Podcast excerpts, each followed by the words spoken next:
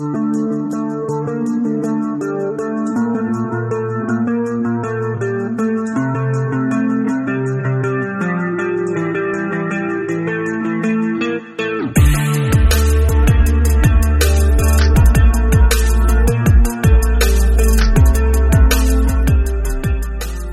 and welcome to the Voices of Freedom podcast. The Voices of Freedom is a division of the Americans in Wartime Experience, where our mission is to honor, educate, and inspire. And we do that here at the Voices of Freedom by recording and preserving the oral histories of Americans who served during combat, who served directly in combat, whether you are a veteran of the United States military or you are a civilian. Uh, we would love to hear your story. We have interviewed a very wide ranging uh, array of people from those who served directly in combat in a forward location to those who supported those who served in combat. Uh, we have recorded the oral histories of Rosie the Riveters, uh, USO dancers, first responders on September 11th, um, Gold Star mothers, Gold Star fathers.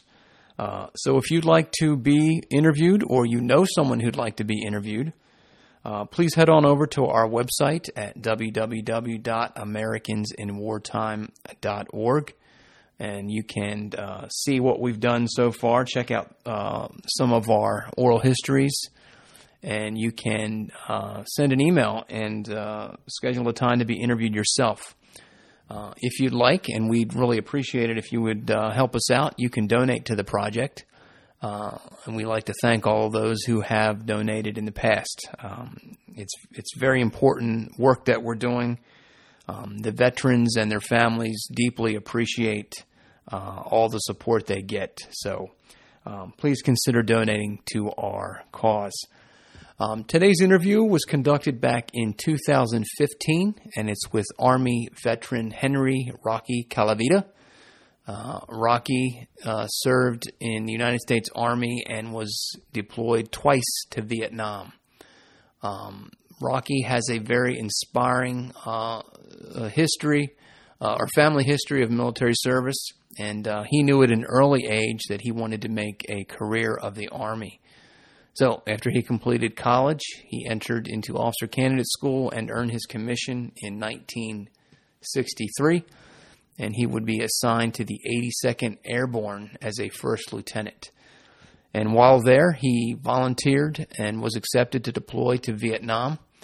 Uh, once he got there in the summer of 1965, he was embedded with a South Vietnamese airborne unit for the purposes of advising them on uh, field tactics and practices.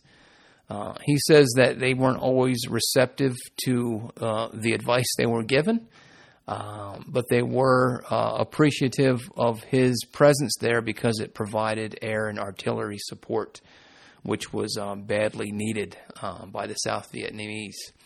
Uh, while there, he was engaged in many armed confrontations uh, with the Viet Cong. Uh, he says they were relatively small scaled and short lived uh, compared with some of the later battles he was in during his second deployment. Um, the most substantial uh, clash occurred six months into his tour, where he was wounded and had to be evacuated back to the United States. Uh, and he was uh, forced to limited duty for almost a year because of that injury. He would eventually be cleared again for overseas duty, uh, and in 1968 he would transfer to the 1st Cavalry's Air Mobility Division, where he would deploy a second time to Vietnam. Um, and he filled the position of company logistics officer, followed by the company commander. Uh, he would go in this interview into depth into the unit's uh, ability to destroy the enemy by setting up large scale ambushes he describes the missions they were on as uh, hunter killer missions. So they would uh, seek the enemy and then they would set up uh, large scale ambushes. Uh, and um, he was so successful deploying this tactic that he would provide seminars to peers as they would arrive uh, in country later on. Um, Rocky states that he didn't experience any of the neg- negativity that so many of our soldiers unfortunately uh, received upon returning home. Uh, I've interviewed several uh, Vietnam veterans who experienced um, all kinds of hateful uh, attacks on them when they were when they came home uh, or when they were out in their community, um, you know, dressed in uniform that were recognized as military. Uh, and they were not treated well, and that is um, that's a tragic uh, stain on our history. Uh, Rocky says he didn't see much of that, and it wasn't until 1983 um, when he started going to reunions uh, and speaking with some of his fellow soldiers that he first heard the the stories of abuse that was received by these soldiers.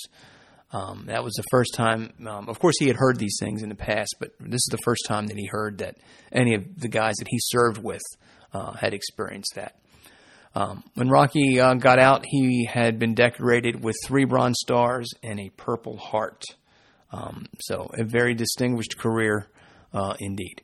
So, without further talking from me, uh, I'd like to bring you, in his own words, the interview with Henry Rocky Colavita. This is Greg Pass with the Americans in Wartime Museum. Today's date is December the 17th, 2015, and I'm conducting an interview with Rocky Colavita, and we are in Fairfax County, Virginia at St. Matthew's Church. Rocky, would you please give us your full name, your date of birth, and where you were born?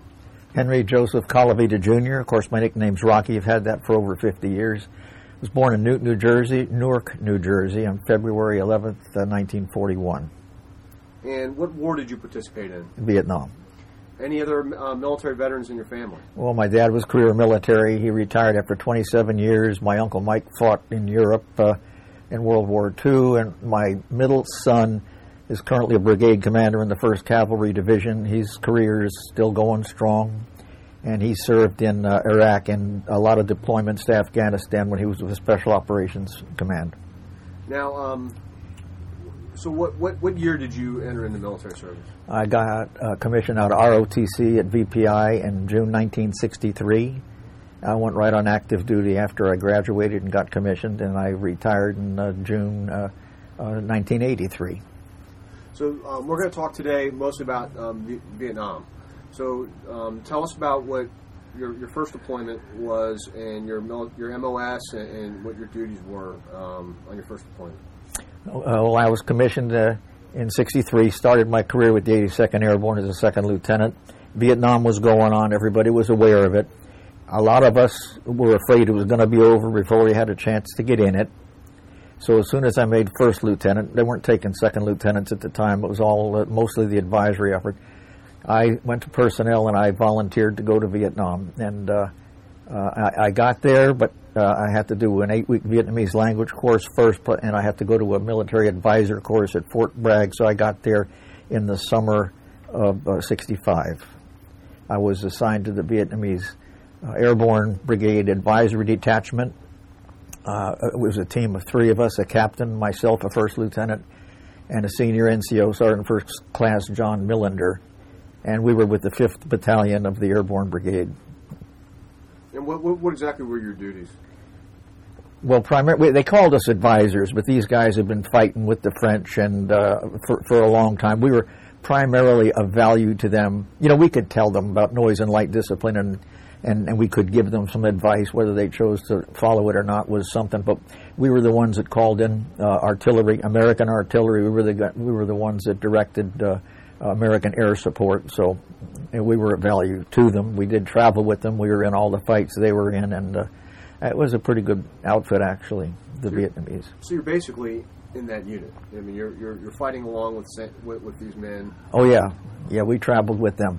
The the advice part, you know, we'd go to the field with a battalion of Vietnamese, and uh, they're carrying uh, pots and pans and live pigs and chickens, and you know, we try to say that's not cool, you know, but you know, I say they chose to listen to us, uh, or maybe so, maybe not. But we were in the fights with them. We traveled with them. How long was this for?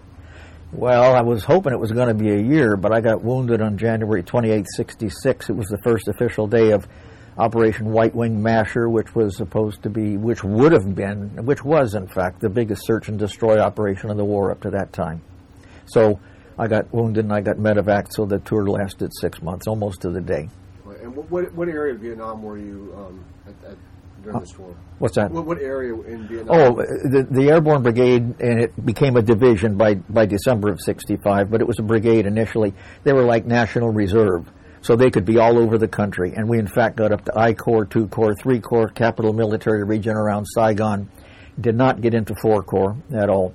But the way it would work was a province or a district could request a Vietnamese task force, uh, airborne task force, and and you know they had to get on the list, and so we'd travel to where they were, and maybe they weren't experiencing anything by the time we got there. So a lot of what we did was nature walking. Now, that's not uh, to say we didn't get into some heavy fighting, because obviously we did.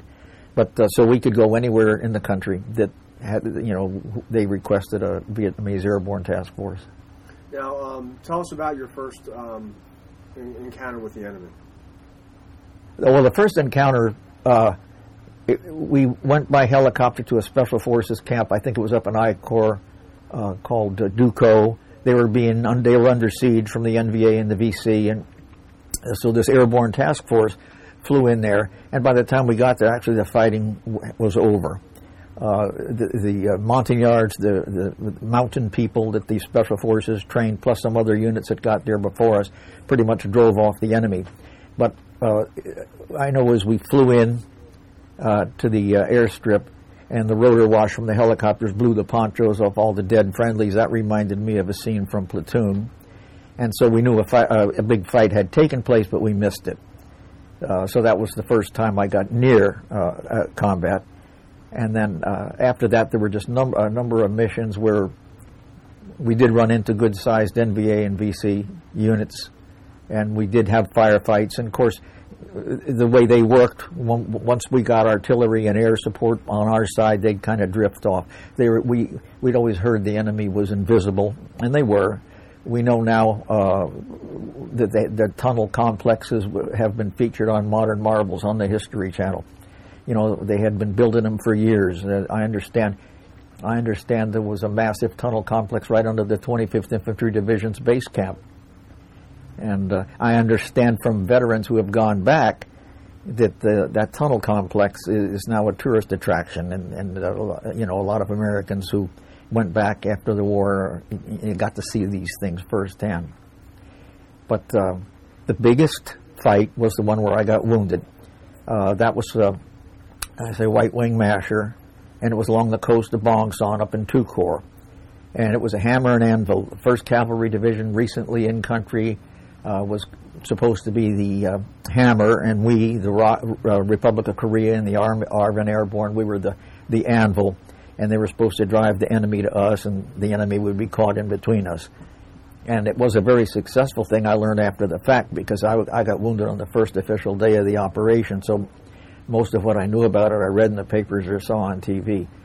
But uh, the enemy took a terrific beating in, the, in that fight, and uh, uh, en route to where we were supposed to be as the blocking force, we passed through a number of villages, and we had to fight our way through every one of them. And uh, uh, so it, it was. Uh, I, I don't remember the number of KIA, uh, be you know enemy KIA. I know there were plenty of them, and there were plenty of American and uh, Vietnamese and Korean KIA too in the fight. We hope you're enjoying this episode of the Voices of Freedom podcast. The Voices of Freedom is a division of the Americans in Wartime Experience, a 501c3 dedicated to honoring, educating, and inspiring. The mission of the Voices of Freedom is to record and preserve the wartime oral histories of Americans, both civilian and military. If you'd like to learn more or to donate to our project, please visit our website at www.americansinwartime.org.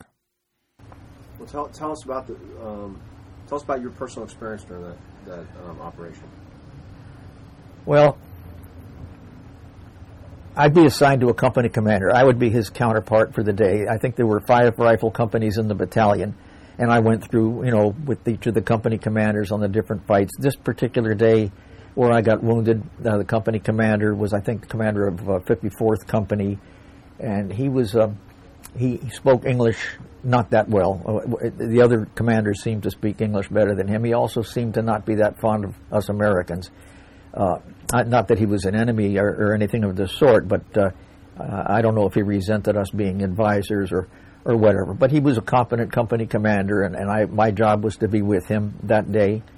And we had just entered one of these villages uh, where we didn't have to fight our way through. We did every village up to that point. This one, nobody was home. We just went in there, you know, and got ready to leave and go to the next village. Uh, and, and we got hit leaving this particular village. I got hit in the neck, the shoulder, the arm, and the leg. My company commander, uh, my counterpart, was also wounded. I think uh, the point man was killed. One of the radio operators was killed. And we had up to this point not been able to get artillery or air support because the 1st Cavalry Division was coming in using that same airspace that the rounds would have traveled through. And so we didn't have the benefit of, of that. But uh, shortly after I got wounded, uh, all the first Cav helicopters had made it to their LZs, and we were able to get artillery support and some close air support. And we also got medevac that got me and my Vietnamese counterpart and the other wounded people out of there. What were you wounded with? Small arms or? Um, it was mortar fragments. Mortar fragments, and uh, I was real lucky. I got one on the neck. It didn't go in that far. Got one that just sliced me on the shoulder. Got one that hit me in the arm, and one that a big one that hit me in the leg. But uh, you know, all the shrapnel was removed, and I recovered. And obviously, I stayed in the army, and I went back for a second career. But it was quite an experience. Uh, the tempo of fighting in Vietnam at that time had really picked up because a lot of U.S. units had been coming in. The 1st Cavalry, the 101st, uh, the Americal Division, 24. I, the 65 was the year that a lot of the U.S. units came in. So those uh, uh, evacuation hospitals, like the one I went to in Quy Nhon, they were filling up, and they couldn't really handle all the wounded that were coming in. So they did a patch-up job on us. And as soon as possible, everybody who was fit to fly was flown to Clark Air Force Base in the Philippines they did the triage, decided who could uh, go home, you know, who would go home. The war was over. Uh, who could be patched up and sent back to the fight, who needed more surgery or something, which would be done in Tokyo. And uh, so, uh, actually, my departure from the country after I got wounded was pretty darn quick. Now, um, before you were wounded, what were your living conditions like? Where, where were you? Um... Well, we when we were in the field, we were with them. You know, uh, uh, the team NCO and I used to, you know, you know, uh, stay together, you know, on the ground outside. You had poncho liners and this, that, and the other, but we were like camping. Uh, the company, I mean, the senior battalion advisor used to say with the battalion commanders elsewhere, but we were with them. Now, when we were out of the field, we had a little, uh, we had a couple rooms in the uh, Vietnamese Armor School, which was a compound uh, just uh, out of uh, Saigon, and we had a couple rooms where we actually had some civilized conditions uh, when we were out of the field, but we were mostly in the field. Now, um, how many tours did you do? Did two. So you get wounded, patched up. Where do you go from there? Well, it's 65, right? It was 66 now. January, January 66. After I got patched up at the uh, uh, uh, evacuation hospital, then we went to the Philippines. I had enough wounds and enough bloody bandages and so forth. I actually was told, the war is over, you're going home. So I was ultimately medevaced to DeWitt Army Hospital at Fort Belvoir because my family lived in Arlington. And uh, uh, the surgeon told me everything had been removed everywhere else, but they still had to dig some out of my leg, so that was done. And then after that was done, uh, you know, I was concerned. I wanted to stay in the army. I didn't want to be that to be the end of it. And I asked the doctor, and he says, "No, you should make a full recovery, but you're going to be when you leave medical holding, you're going to be on light duty status for six months to a year. And, uh, you know, that was certainly better than hearing them say, no, you're not going to be able to stay in, this, that, and the other. So I called infantry branch after I got out of the hospital, and they knew I needed a light duty assignment. I wanted to try to stay near my family in Northern Virginia, and I ran that by the assignment officer, and he said, well, we we have an opening for an admin officer at the Army War College in Carlisle, Pennsylvania, just about an hour away. And I said, I'll take that. And of course, he lied a little bit because it was two hours away, but still, it was a light duty job. And uh, it wasn't a career enhancing job, but I figured I, I had three Bronze Stars by that time, a Purple Heart combat infantry badge. I figured I'll still be competitive. Let me just get through this. But then what happened was promotions accelerated army wide because of veterans getting out because of Vietnam, and then casualties because of Vietnam. Promotions started moving right along. So in the summer of 66, I made captain. About the same time I made captain, the commandant of the War College, a really fine two-star general named Eugene Salet, World War II veteran, he was looking for a couple of new aides, and uh, I interviewed for the job and I got it. So for 15 months of the 18 months I was in Carlisle, was the commandant's aide at the War College. That was that caused me to meet a lot of general officers and very important people. But then the general, General Salet, got orders before me to leave. He had to go to some uh, weapons systems evaluation group or something. He was leaving the War College, and he asked me in the junior grade where we wanted to go, and I said, uh, I'd like to go to the Airborne Committee at Fort Benning. And he said, That's a really stupid idea. He said, I'll send you to Fort Benning, but you're going to the advanced course. So I went to the infantry advanced course at Fort Benning. This would be, uh, uh, you know, I guess, the late summer of '67. And I was in a class with I forget how many of us there were. It started with a whole bunch of captains and a few majors, but promotions are moving right along. And by graduation, uh, nine months later, it was mostly majors and a few captains. I was one of the captains because I was a junior captain to start with. But every one of us went back to Vietnam. Every one of us had been there and we all knew we were going back, and and uh, uh, you know we all knew it and we accepted it, and that was fine because we were all career guys, and that's where we were supposed to be. The problem that wasn't a problem, but toward the end of the advanced course, everybody starts deciding what unit they want to ask for. You had the option to ask for what unit you wanted to go to. You didn't necessarily get it, but you could ask. And I'd been airborne almost my whole career, 82nd Airborne and the Vietnamese Airborne. So I kind of wanted to go to the 101st, but I had a lot of classmates. Everybody was talking up the 101st, so I, I, I decided, well, let me ask for this 1st Cavalry Division. They were the the Air Mobile Division. They they were tested at Fort Benning for years before they were redesignated the 1st Cavalry Division. Of course, they went over in '65 and got in that famous fight in the Ia Drang Valley. Uh, one of the brigades of the first cav was airborne. I thought maybe I still got a chance to get an airborne slot, so I asked for the first cav, and uh, I did get it. And I was in the first brigade, which was the one that was airborne. But by the time I got there, they unairborne the first brigade because everybody, you know, I, I think the jungle is no place for paratroopers. The best way to get troops to where they needed to be was by helicopter, and that's what that division was all about and I was still very happy to be in light infantry, and I didn't, I wasn't interested in tanks and their maintenance problems and their spare parts problems. So it was a good, it was a good uh, assignment. And the first cav was indeed a, a, major player in the Vietnam War. And this, this was '67. No, that by the, I graduated in uh, the summer of '68, so it's a summer, of, uh, it's a summer of '68. Got there on my second tour. Okay, so tell us about um, you're, you're a captain now. Um, so, were you a, a, company commander, and what were your duties? And well, I wanted to be a company commander. Every infantry captain should want to be a company commander, and uh, the way they ran it, company commanders, and uh, I, I, don't know how far up the, the rank chain, but people stayed in the job for six months.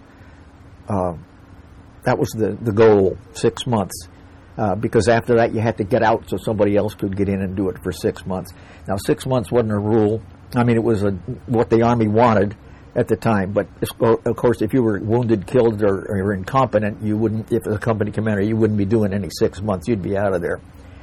Uh, I actually did it for seven months because, to my surprise, coming up on six months, uh, I was told there's no captains in the pipelines. So I stayed. So I did it for seven, seven and a half months actually, and it was a great job. But I didn't get it right away.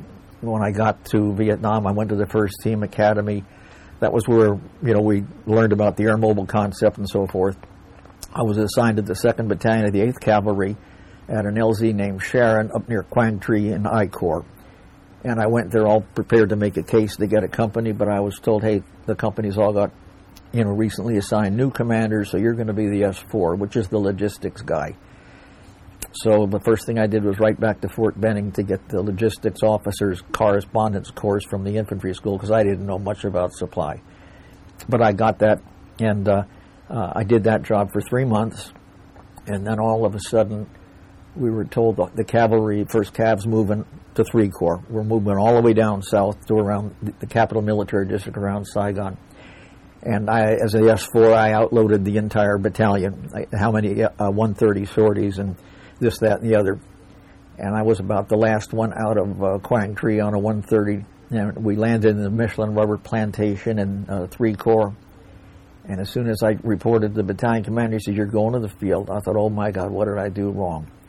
And then I found out it wasn't anything wrong at all. The company commander with Delta Company, Nick, uh, radio call sign Angry Skipper, he had been on the majors list, and his number came up. So majors don't command companies. He was coming out, and I was going in. So uh, October uh, 1968, I became the COO of uh, Delta Company, 2nd Battalion, 8th Cavalry, and I held that job for seven months.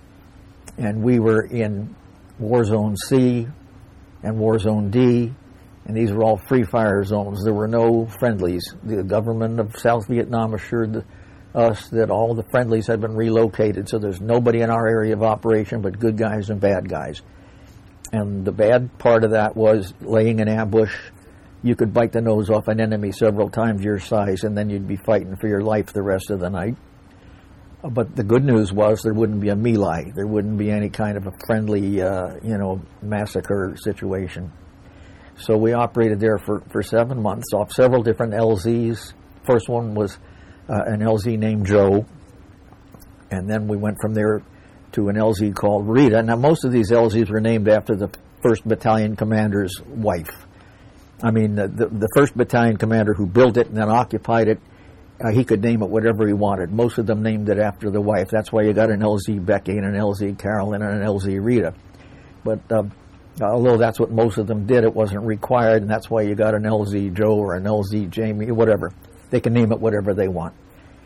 LZ Rita had been occupied by the Big Red One, the First Division, and they were leaving. I don't know where they were going, but we took over that LZ, and that was that was uh, uh, that was a rough one. That one was the victim of uh, a lot of uh, NVA activity, incoming rockets and mortars at night, and this, that, and the other.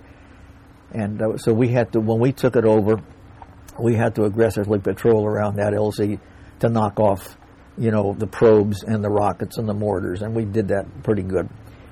And uh, so we had there were four line companies in the battalion: Alpha, Bravo, Charlie, and Delta.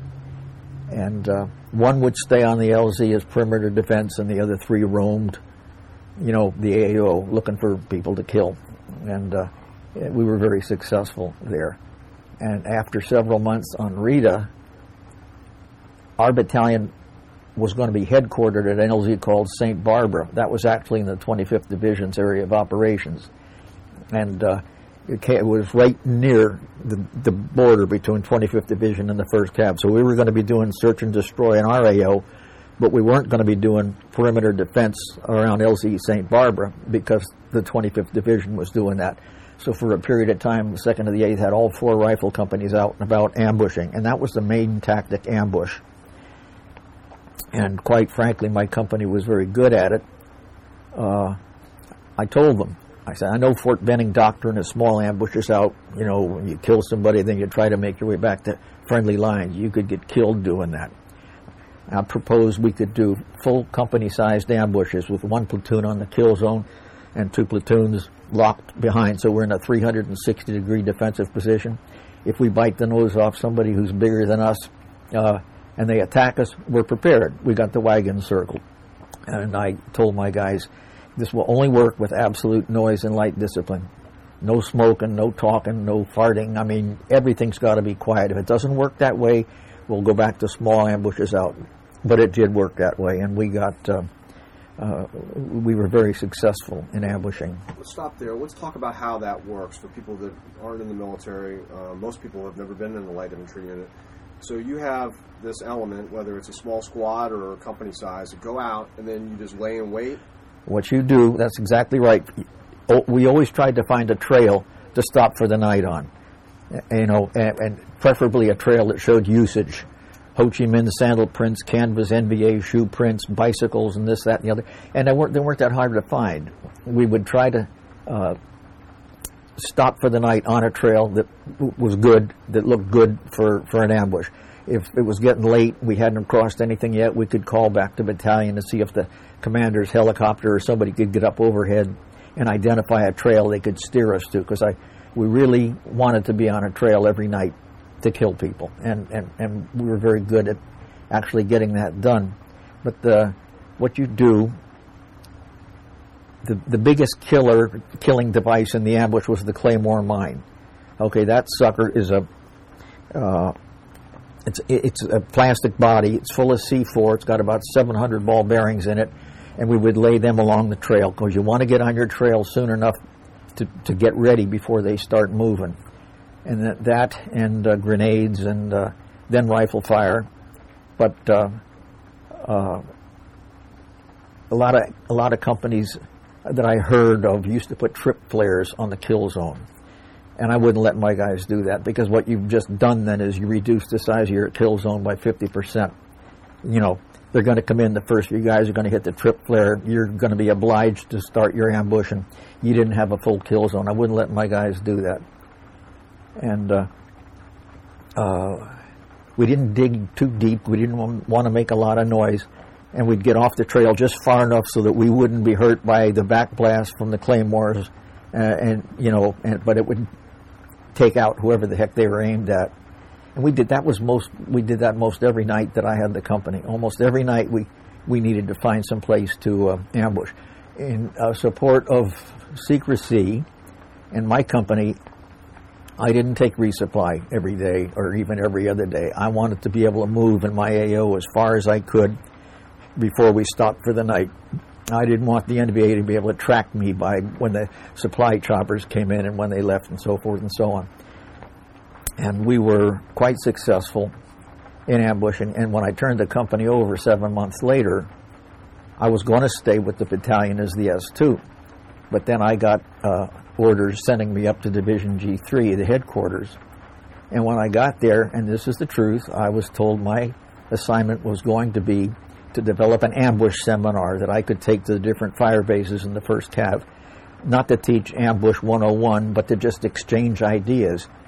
For example, in my company, we came up with a little device. It was just a, you know, made of plywood, but it was like a keyboard where you, we could place these claymore clappers. And so when somebody came down the trail, you, you just hit those things and you blow half the forest down, uh, you know, while you're taking these guys out as well.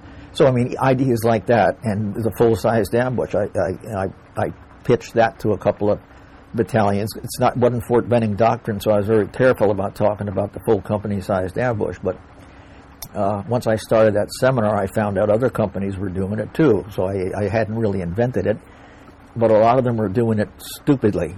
One company I talked to, they used to do a 360 degree perimeter, so so they could defend themselves, but they actually were astride the trail they were ambushing on. So the only place they're going to kill anybody is at one end of that circle or the other.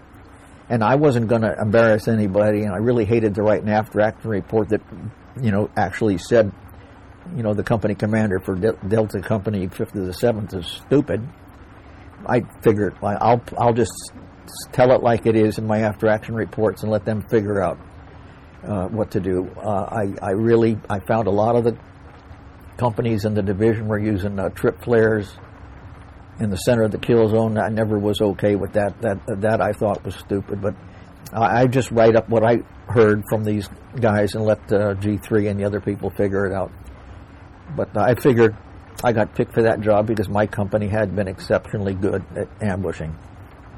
Now, um, when you go out on a given night, obviously there's a lot of nights you're out there that probably don't have any enemy contact. What, what, roughly, what percentage of the times you go out that you actually do um, find the enemy?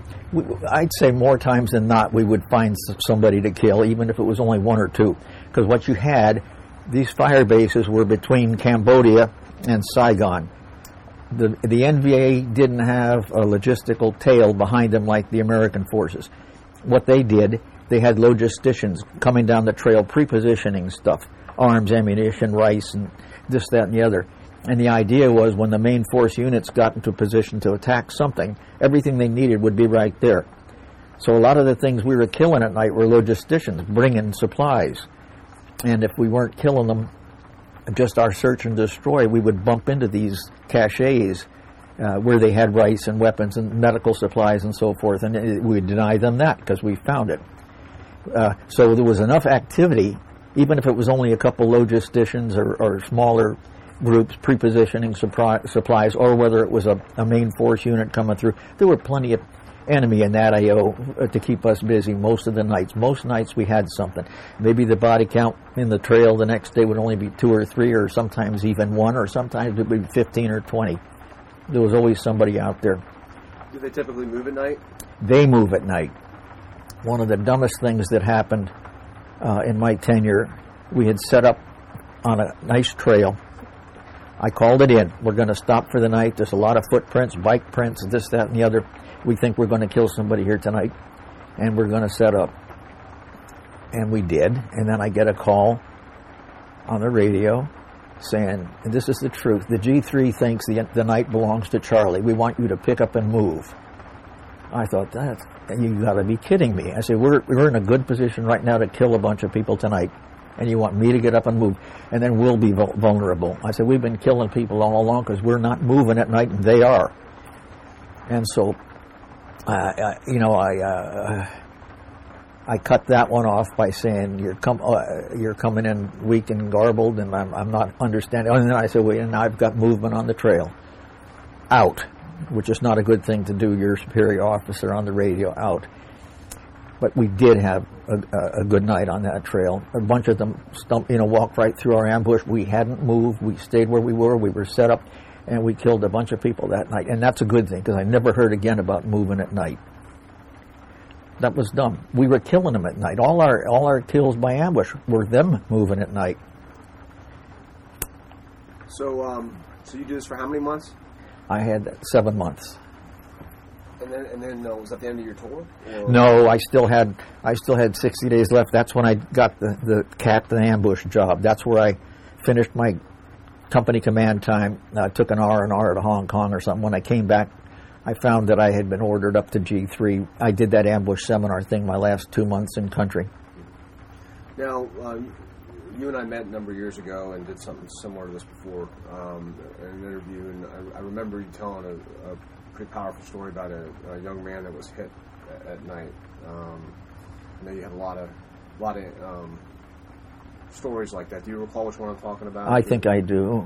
Do you um, mind t- talking about that, or, or, If, if it's the one I'm thinking of, I think it was January 28th, and uh, we're we're doing uh, search and destroy, and, and ambushes are one thing, but when you're doing that, you're just liable to run into somebody who's waiting for you, a bunker complex. You, you know, your maps don't show you where they have their bunker complexes and so forth. And we walked into something, and uh, you know, immediately we're returning fire, and then we're trying to do always try to do a perimeter. You know, try to. I, we used to move my company anyway, platoons abreast, one in the center, CP in the center, and then one on each flank, and that made it easier to, to kind of circle the wagons if you got hit. Uh, I know some companies that move single file through the jungle, which to me that you're just asking to get your butt handed to you. So we ran into one of these things, and we were able to make our perimeter. First thing I always called for was Army Air Support, not Air Force Army, because they, with their miniguns and uh, so forth, they could get fire in real close to you. They were very accurate. Uh, artillery wouldn't do you any good as close as we were to the enemy, and neither would Air Force air support. So I used to call for helicopter support. And uh, uh, in this one particular fight, uh, even though we had, you know, death from above raining down on the enemy, they must have been in bunkers. They must have had some sort of cover because we stayed in contact all night. I had taken wounded people, and all night, you know, I heard them in pain, and uh, I, you know, there's nothing much we could do for them. Uh, the medics were doing all they could, but uh, uh, that was a terrible night because all night long, and, you know, come daylight, that's when that enemy starts to disappear. They start to do their invisible act. But we put up with it all night long. We had, uh, uh, uh what do you call them, strobe lights to mark our perimeter. And overhead we had spooky, uh, the, the um, modified C-130 with the Gatling guns that could, you know, could put rounds right in front of you. Uh, and uh, so we had all kinds of air support. We had flares being dropped and this, that, and the other. and we had a, a sky full of friendly people, but we were still on the ground with a bunch of unfriendly people that I think probably a much bigger unit than what we were. And so, uh, you know, we had to uh, fight probes off all night long. Come daylight, they disappear, but all night long. Couldn't get the wounded out till the next day. And there was a lot of moaning and groaning and crying, and it just really upset me because we couldn't do anything about it. What um, of all your experiences during the war, um, can you describe what was probably the most frightening for you? Well, I think a situation like I just described, where it's dark, there's a bunch of people out there that want to kill you. Uh, we've got everything possible we could call for overhead, and they're still coming after us. And uh, you never knew how it was going to end. I mean, all it took was for them to break through a piece of the perimeter and get inside. Then, you know, that stuff up there that's supposed to be killing them, we couldn't use it anymore. It would be killing us. That was the scariest thing because some of these some of these situations would go on all night long. You never knew how it was going to come out. You really had to depend on your soldiers, you know, to do what they were. We had some advantages, like we had some starlight scope, some night vision capability that we don't think they had, and we never did. Uh, we never did get our perimeter breached. But that, you know, when I'm sitting in my hole talking to the battalion commander or talking to the air support or what have you, I'm just hoping that those guys out there in the perimeter are doing what they're supposed to be doing. And I know out there in the perimeter, they're they're hoping I'm doing what I'm supposed to be doing by talking to the air and the artillery, anybody who's going to help keeping them alive. And uh, um, How, how, land navigation in, in a jungle like that, I, I imagine that would be incredibly difficult. It really Well, when you're calling for air support and all that, It, it wasn't. It wasn't uh, it, really that bad. Now, if we stopped for the night to do an ambush or something like that, the first thing we did was calling what we call defensive targets. We would pre-plot some artillery all around our perimeter. Okay, and the, and those defensive targets were registered. And then if we got attacked, you know, from any one of those, like uh, defensive target A, you know, shift 100 uh, left and drop, add whatever, we could adjust artillery from those things we'd already called in. We wouldn't be you know, wouldn't be uh, called in blind. Um, um, describe the weather conditions there in Vietnam. I think I think in two tours in Vietnam there was one or two nights that I was kind of chilly overnight.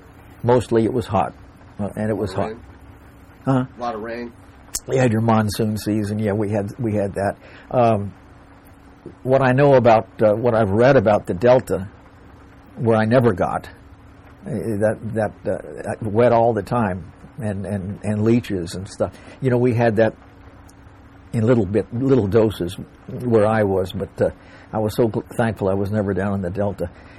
But whatever the conditions, it was hot, and we had the monsoon seasons, and uh, you just deal with it. Just deal with it. A lot of bugs, creatures. leeches and uh, not snakes now. They're, they're out there. Uh, I don't think I had anybody bit by a snake, and I know I sure wasn't, but I've seen them. Uh, I, I, when I was with the Vietnamese, we're going through the jungle, and and the uh, guys are you know working their way around the vines and the twigs and crap, and I'm behind a, some Vietnamese paratroopers, and I look up in this tree that they're ducking and going under. And there's this lime green snake all coiled up there. And I don't know what kind of snake he was, but he didn't look very friendly. But when it came my turn, I just ducked and went under him like everybody else did, and he didn't do anything. Um, we heard there were tigers. We heard there were uh, some other uh, animals, but I think they were more scared of us than we were of them. Animals and reptiles never were much of an issue. When you're on these um, when you're on these ambush locations, uh, are you just laid up on the ground? I assume. I mean, you got a, what, a poncho liner. That's about it. I mean, uh, uh, a poncho. I mean, or Uh, no, right on the ground. just on the ground. We would dig some shallow positions, you know, to give us some defense. Uh, or if we were in a situation where we knew we were going to get hit, we dug some really deep holes. We had one operation where we went into an area where uh, it was two, com- two, my company and one other were involved, and we just kind of walked into it, and they were the enemy was trying trying very hard to defend what they had there, and so we called in all the air support and this, that, and the other, and uh, we finally kind of beat them down. Daylight came, they kind of moved away, and we started looking at what we had, and there were a lot of bunkers and stuff. So we made a two-company perimeter. We called for barbed wire and sandbags and all that stuff. And in the meantime, the intelligence types and some of the commanders from the CAV were coming in to see what we had because we thought this was a significant NVA headquarters. A lot of documents to be found, a lot of material. And, and, and it, a lot of it was found. And we were told toward the end of that first day, prepare to spend another night because uh, we got a lot of stuff out, but we didn't get it all. And so we're going to, division and the headquarters types are going to fly on out. They'll be back the next day. Well, we knew we were going to get hit that night, so we dug really deep holes. And uh, we did get hit right after dark. Uh, the, you could hear the mortars leaving the tubes coming our way. And then we got uh, attacked by a large force. This is two companies now. And that pretty much lasted all night. They would start to disappear with first light. We, on the other hand, with the big deep holes we were in, we had illumination in the way of, uh, uh, of flares air, air, dropped from aircraft. We were lighting up the night. And I know they didn't like that. Uh, but uh, that kept us, that helped keep us alive. Um, were you married at the time? No, I didn't meet my wife till after my second tour. Well, um, describe your homecoming. My homecoming wasn't well. The first homecoming was by medevac, so that I didn't run into anybody uh, who blamed me for the war, like a lot of my kids did on the on, on that second tour. But I still didn't get it as bad as them because uh, uh, I was a lifer. I pretty much stayed in the military uh, community.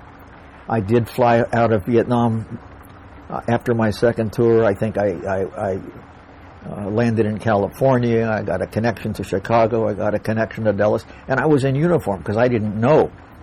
Uh, I didn't know how badly people, some people were blaming the military for this war. I didn't. It, it never crossed my mind. And then when I finally got home, you know, I had 30 days leave, and I went back to the military. My assignment was at Fort Belvoir.